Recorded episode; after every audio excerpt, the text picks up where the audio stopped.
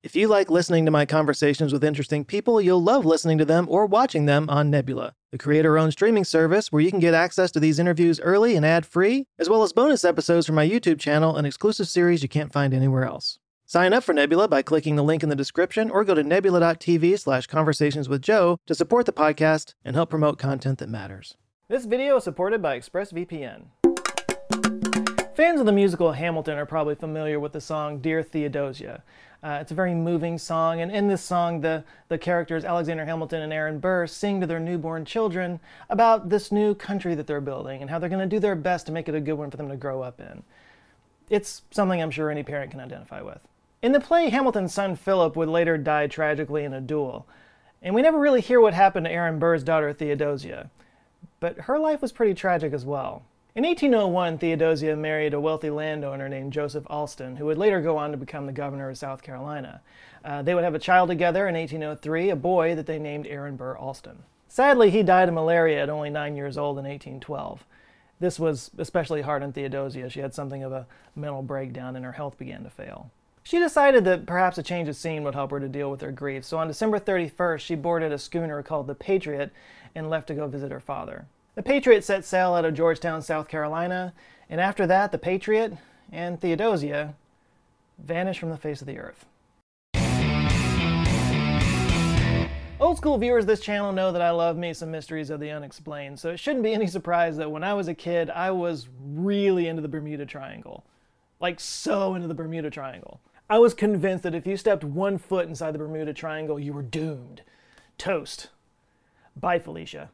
No, seriously, when I was a kid, the Cold War was still going on, and I came up with this brilliant idea that we should trick the Soviets into attacking Miami, because then, ah, then they'd have to go across the Bermuda Triangle and they'd all just disappear. Boom! Freedom, baby! Except coming from Russia, they would probably come from the north and never get anywhere near the Bermuda Triangle. There were some kinks in the plan. This is probably why you shouldn't put eight year olds in charge of the military. But just to back up for those of you who aren't as well versed in the woo woo, the Bermuda Triangle is an area of ocean between Miami, Puerto Rico, and Bermuda, inside of which, according to legend, ships and planes have a tendency to sort of disappear. There are also stories of mysterious lights and compasses going haywire, dogs and cats living together, mass hysteria. Stories about unexplained events in the Bermuda Triangle go really way back, as we'll get to in just a second, but the legend of the Bermuda Triangle seemed to really pick up steam in the 1950s. An article in the Miami Herald in September 1950 titled The Seas Puzzle Still Baffle Men in Push Button Age by E.V.W. Jones discussed the mysterious disappearances of ships and planes in the area. In it, Jones wrote that, quote, It is the same big world the ancients knew, into which men and their machines and ships can disappear without a trace, unquote. An article in Fate magazine in 1952 titled Sea Mystery at Our Back Door by George X. Sand described the area as a watery triangle. Which is true, it is. it is watery. In 1962, The Mystery of the Lost Patrol by Allan W. Eckert appeared in the American Legion magazine, and this seems to be the first time a paranormal element has been invoked regarding the triangle. Eckert wrote, quote, A lot of pilots have seen a lot of strange things they can't explain. But the phrase Bermuda Triangle first showed up in the pulp magazine Argosy in 1964. It was coined by writer Vincent Gaddis, who described the region as a place that, quote, has destroyed hundreds of ships and planes without a trace. A best selling book, The Bermuda Triangle by Charles Berlitz, enhanced the legend in 1974. Since then, the Bermuda Triangle has shown up in music by Fleetwood Mac. I guess you've heard about the Bermuda Triangle. Barry Manilow.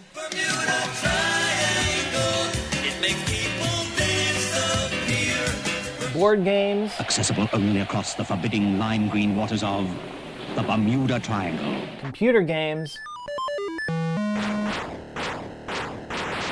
movies. I've lost contact with 2-3 Sierra. Well, they're in the Bermuda Triangle. This is Airport 77. And yes, Scooby Doo. Has disappeared in the Bermuda Triangle. Uh, disappeared? Yeah, Scoob. Ships and planes have been disappearing in the Bermuda Triangle for years. Ships and planes? But once the idea of the triangle is firmly established in people's minds, all these crazy stories from history of things that happened in that triangle started popping up all over the place. In fact, one of the very first ones was from Christopher Columbus himself. Some of the things he reported were a flame of fire falling into the sea, compasses acting weird, and lights off in the distance. Now, all of these do have rational explanations. The, the flame falling into the sea could have been a meteor, and that doesn't really matter anyway because it happened way earlier in the trip before they ever got to the triangle. The strange light in the distance could have been a bonfire from a native tribe. They did discover land just a few days after that. And the compass thing, that's something that gets reported a lot in the triangle, and there might be a good rational explanation for that. I'll get to that later. A lot of people blame the Bermuda Triangle for what happened to the Mary Celeste, which I talked about in a previous video. That happened in 1872, but that also didn't happen in the Bermuda Triangle. That happened closer to the Azores. Then there's the story of the Ellen Austin, which came across a derelict ship floating around in the North Atlantic in 1881. Uh, they were on their way from Liverpool to New York. Some of the Ellen Austin crew boarded the ghost ship and they decided to take it with them because it had a pretty valuable supply of mahogany on board, uh, even if all the crew had disappeared. So they started sailing together. They eventually encountered a storm, got separated, and the ghost ship and its crew disappeared. Again, weird story, but again, it, it wasn't in the triangle. What did disappear in the Bermuda Triangle was the USS Cyclops, which disappeared in 1918. It was a shipping vessel on the way from the West Indies to Baltimore with 11,000 pounds of manganese ore on board. Somewhere along the way, something happened, and it never quite got to Baltimore. 309 crew members were never seen again. Now, recently discovered logbooks showed that one of their engines had gone out and they were sitting lower in the water than they were supposed to be.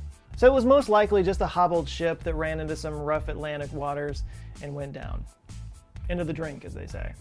By the way, two sister ships of the Cyclops, the USS Proteus and the USS Nereus, both went down the Bermuda Triangle in the same year, 1941.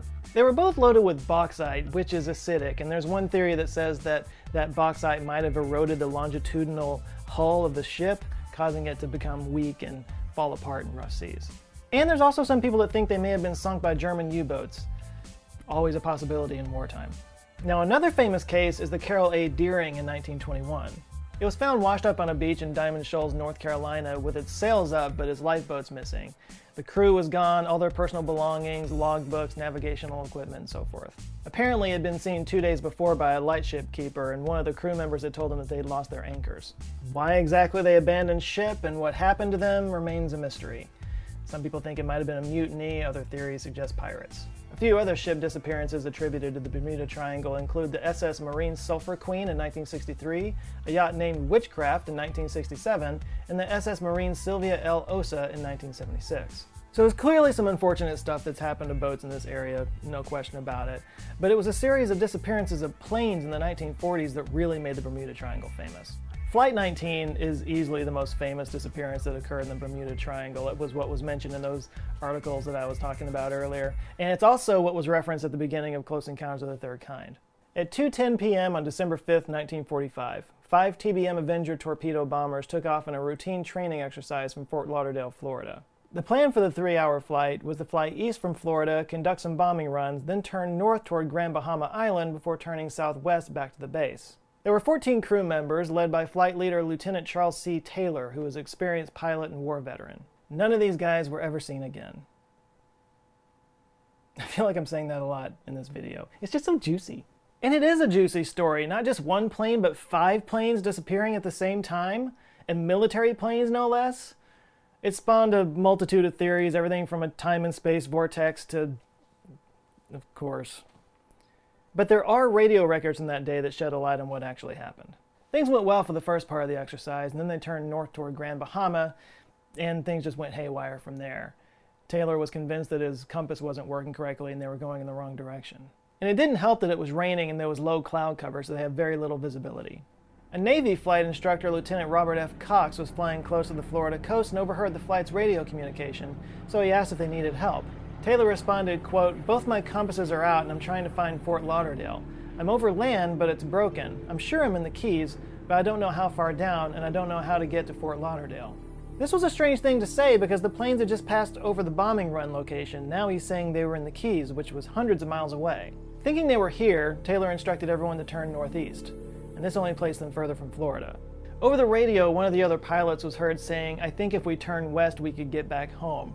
So clearly, not everybody was in agreement with him, and they did eventually persuade him to turn west, which they did for a while, but then he changed his mind and went back the other direction.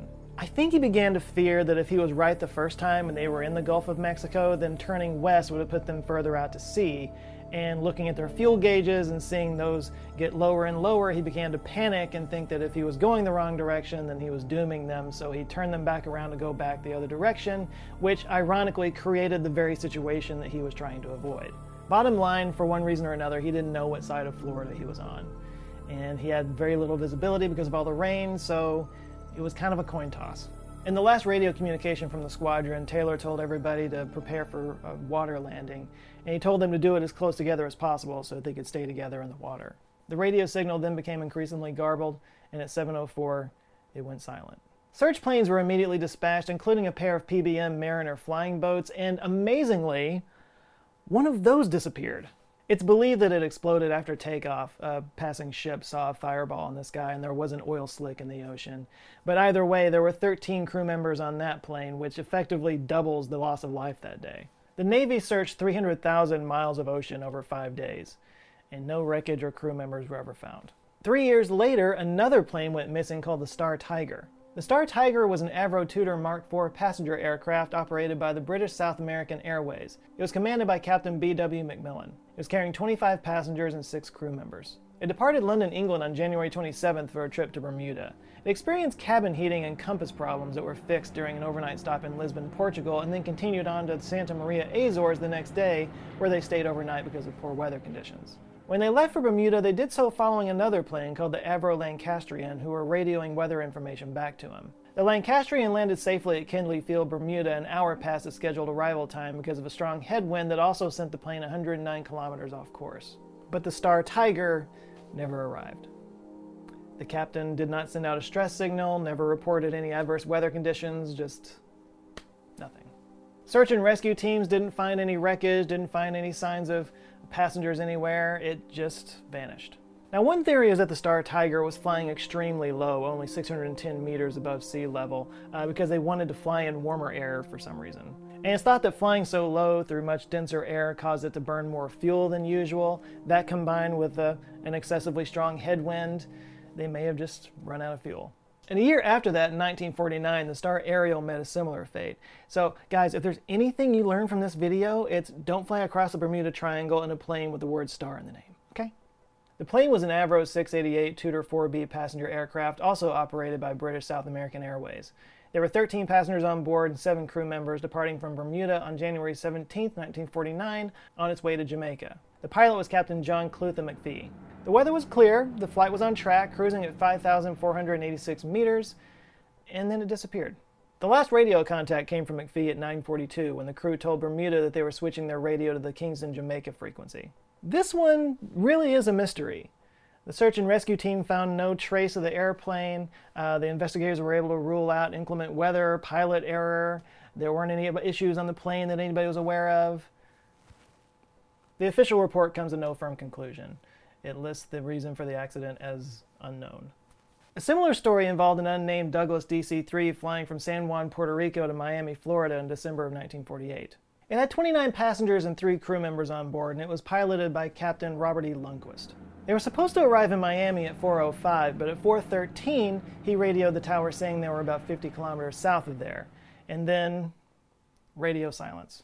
The U.S. Coast Guard, Navy, and an Air Force squadron searched for the plane with help from the governments of Nassau, Dominican Republic, and Cuba. And yet, no wreckage was found, no bodies, nothing washed up on shore, nothing. The only aberration that may or may not have had something to do with it was that they uh, needed to charge their batteries at the beginning of the flight, so there was actually a little bit of a delay. They flew around San Juan for about 11 minutes charging their batteries. So I guess it's possible that the batteries didn't fully charge, or maybe there was some kind of short in the electrical system that could have caused the plane to go down. I don't know. Now, those are just a few of the standout stories around the Bermuda Triangle. There's no way to have an exact number of how many planes and ships have gone down, but it's thought to be somewhere between 20 planes and 50 ships. Now, that's not nothing, but ships go down all around the world all the time, and they do tend to go down more in some places than others. And those places are usually very highly trafficked shipping lanes because there's more ships to go down. And the triangle just happens to be at a crossroads of shipping lanes that service North America, South America, the Gulf of Mexico, the Caribbean, and the Panama Canal. It's one of the most highly trafficked shipping areas in the world. Add on top of this the fact that they call this area Hurricane Alley. Because, you know, all the hurricanes. The Gulf Stream flows through this area, bringing with it warmer, more turbulent water that can easily whip up storms and hurricanes, especially during the time of year when the air up north is colder. So, generally rough season storms, but this active current can also cause navigation problems because, according to the National Oceanic and Atmospheric Administration, quote, the Gulf Stream flows at a rate nearly 300 times faster than the typical flow of the Amazon River. That might make a ship or two go off course. And remember earlier when I mentioned the compass issues? Yeah, it turns out there might actually be a good rational explanation for this too. So you probably know that the magnetic North Pole is not the same as true north.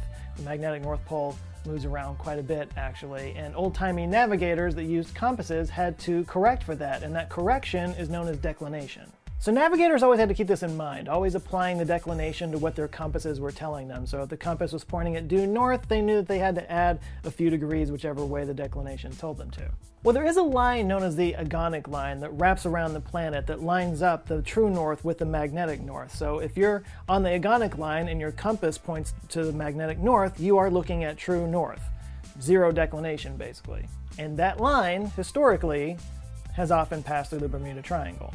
Now, is that enough to send a ship off course? Would a seasoned navigator know to expect something like that? Would this be something that could throw off later, uh, you know, navigational instruments and whatnot? I don't know enough to say. But I can't help but notice that there haven't been any major incidents in the Bermuda Triangle since GPS became a thing. Just saying. And yet, despite that, and despite its notoriety, it's not even the most deadly place in the ocean. A 2013 study by the World Wildlife Fund didn't even list the Bermuda Triangle in the top 10, naming places such as the South China Sea, the Black Sea, and the North Sea as high risk areas for shipping accidents. But yeah, look, there have been some tragedies that have occurred in this particular part of the ocean, no question about it. But it's just not as unusual as the legend would have you think it was. It turns out planes and ships disappear all around the world all the time. Perhaps the scarier thought is that the whole world is a Bermuda Triangle. But that legend, it's strong and it's it's easy to get sucked into it and that's why as i pointed out before some of the most famous cases in the bermuda triangle didn't even take place in the bermuda triangle. In fact theodosia burr who i started this video talking about she was sailing from south carolina to new york. She didn't go anywhere near the bermuda triangle. And you thought that was crazy didn't you? You probably tweeted that out before you ever got to the end of this video. Shame on you. And yeah, shame on me for toying with you, but mostly shame on you. But that's how this works. When people find out that something happened in the Bermuda Triangle, it just becomes a whole thing, even if that thing wasn't that unusual or didn't even take place there. So maybe the only thing about the Bermuda Triangle is that it's just a very highly trafficked area of ocean that happens to have some extreme weather and lie along a navigational anomaly that produces the exact number of downed planes and ships that one would statistically expect from such an area. So, yeah, as much as my eight year old self would hate to hear this, there's probably nothing paranormal whatsoever about the Bermuda Triangle. It's just another spot in the ocean with a cool name. It is a dope name. Bermuda Triangle. Bermuda Triangle. The Bermuda Triangle. The Bermuda Triangle. So you probably don't have to fear disappearing in the Bermuda Triangle, but you don't have to go anywhere for hackers and bots to make your data disappear from your computer. So I can highly recommend checking out ExpressVPN. ExpressVPN hides your computer from the outside world by masking your IP address and making it look like you're somewhere else through a virtual private network. It's fast, super easy to install. I was able to do it with no problems, and I'm a moron about this kind of stuff, so it just works. It's just totally in the background. You just turn it on and keep doing your thing like normal. In fact, it's better than normal because it lets you do things that you can't normally do. You can be sneaky. For example, have you ever been browsing YouTube and seen a video you want to watch but you can't because copyright laws blocked it in your country? Thanks, copyright laws. Well, ExpressVPN gives you the ability to make it look like you're in a different country, so all you have to do is just change what country you're from, and magically those videos appear. It works on Netflix too. Like, did you know people in the UK can watch Rick and Morty on Netflix? Well, with ExpressVPN, you can too. All you have to do is connect to a server in the United Kingdom, refresh the page, and there it is. Anyway, if any of that's got you curious, you can sign up for three months for free at expressvpn slash Joe Scott. Like I said, it's super easy, it doesn't cost you anything to start out, and it, it just works. And you know what? There's there's enough things to stress about in the world right now, so let's just take that one off your plate, shall we? So yeah, expressvpn.com slash Joe Scott, links down below. Thanks to ExpressVPN for sponsoring this video, and a huge shout out to the Answer Files on Patreon. And today I'm going to shout out some of the YouTube channel members. I don't really shout you guys out too much, and I should probably be doing that. So here's some names to murder that are on the YouTube members list right now. There is Henrik Sorensen, Cheryl Herbert, Boom Bang Crash, Hugh Etner, Hiroshi Loves You, Daniel O'Brien, Jamie Davis, King Longinator Boarding, DSDS WAF, Lularo, Steve Sorensen, Ice T Cox, uh, Dan Sawyer, and Rock King. So if you would like to sign up for a membership, there's a little link right down below this video. It says join now. You just click that. Um, right now we only have $5 a month uh, level and you get access to to exclusive live streams like the Patreon people do. You get early access to videos a little bit before everybody else does, and you get little badges that go next to your name that shows the world that you're better than everyone else. And I can tell you, there's few things more awesome than knowing that you're better than everyone else. so I've heard. Anyway, thanks to all the members. If you would like to join them, just click the link down below that says join, and uh, there you go. All right, thanks for watching. Please like and share this video if you liked it. And if this is your first time here, Google thinks you'll like this video, so check that one out, see what you think. There's others down on the side over here, and if you like them and you want to see more, uh, I encourage you to subscribe. I come back with videos every Monday. All right, that's it for now. You guys go out there, have an eye-opening week, stay safe, and I'll see you next Monday. Love you guys. Take care.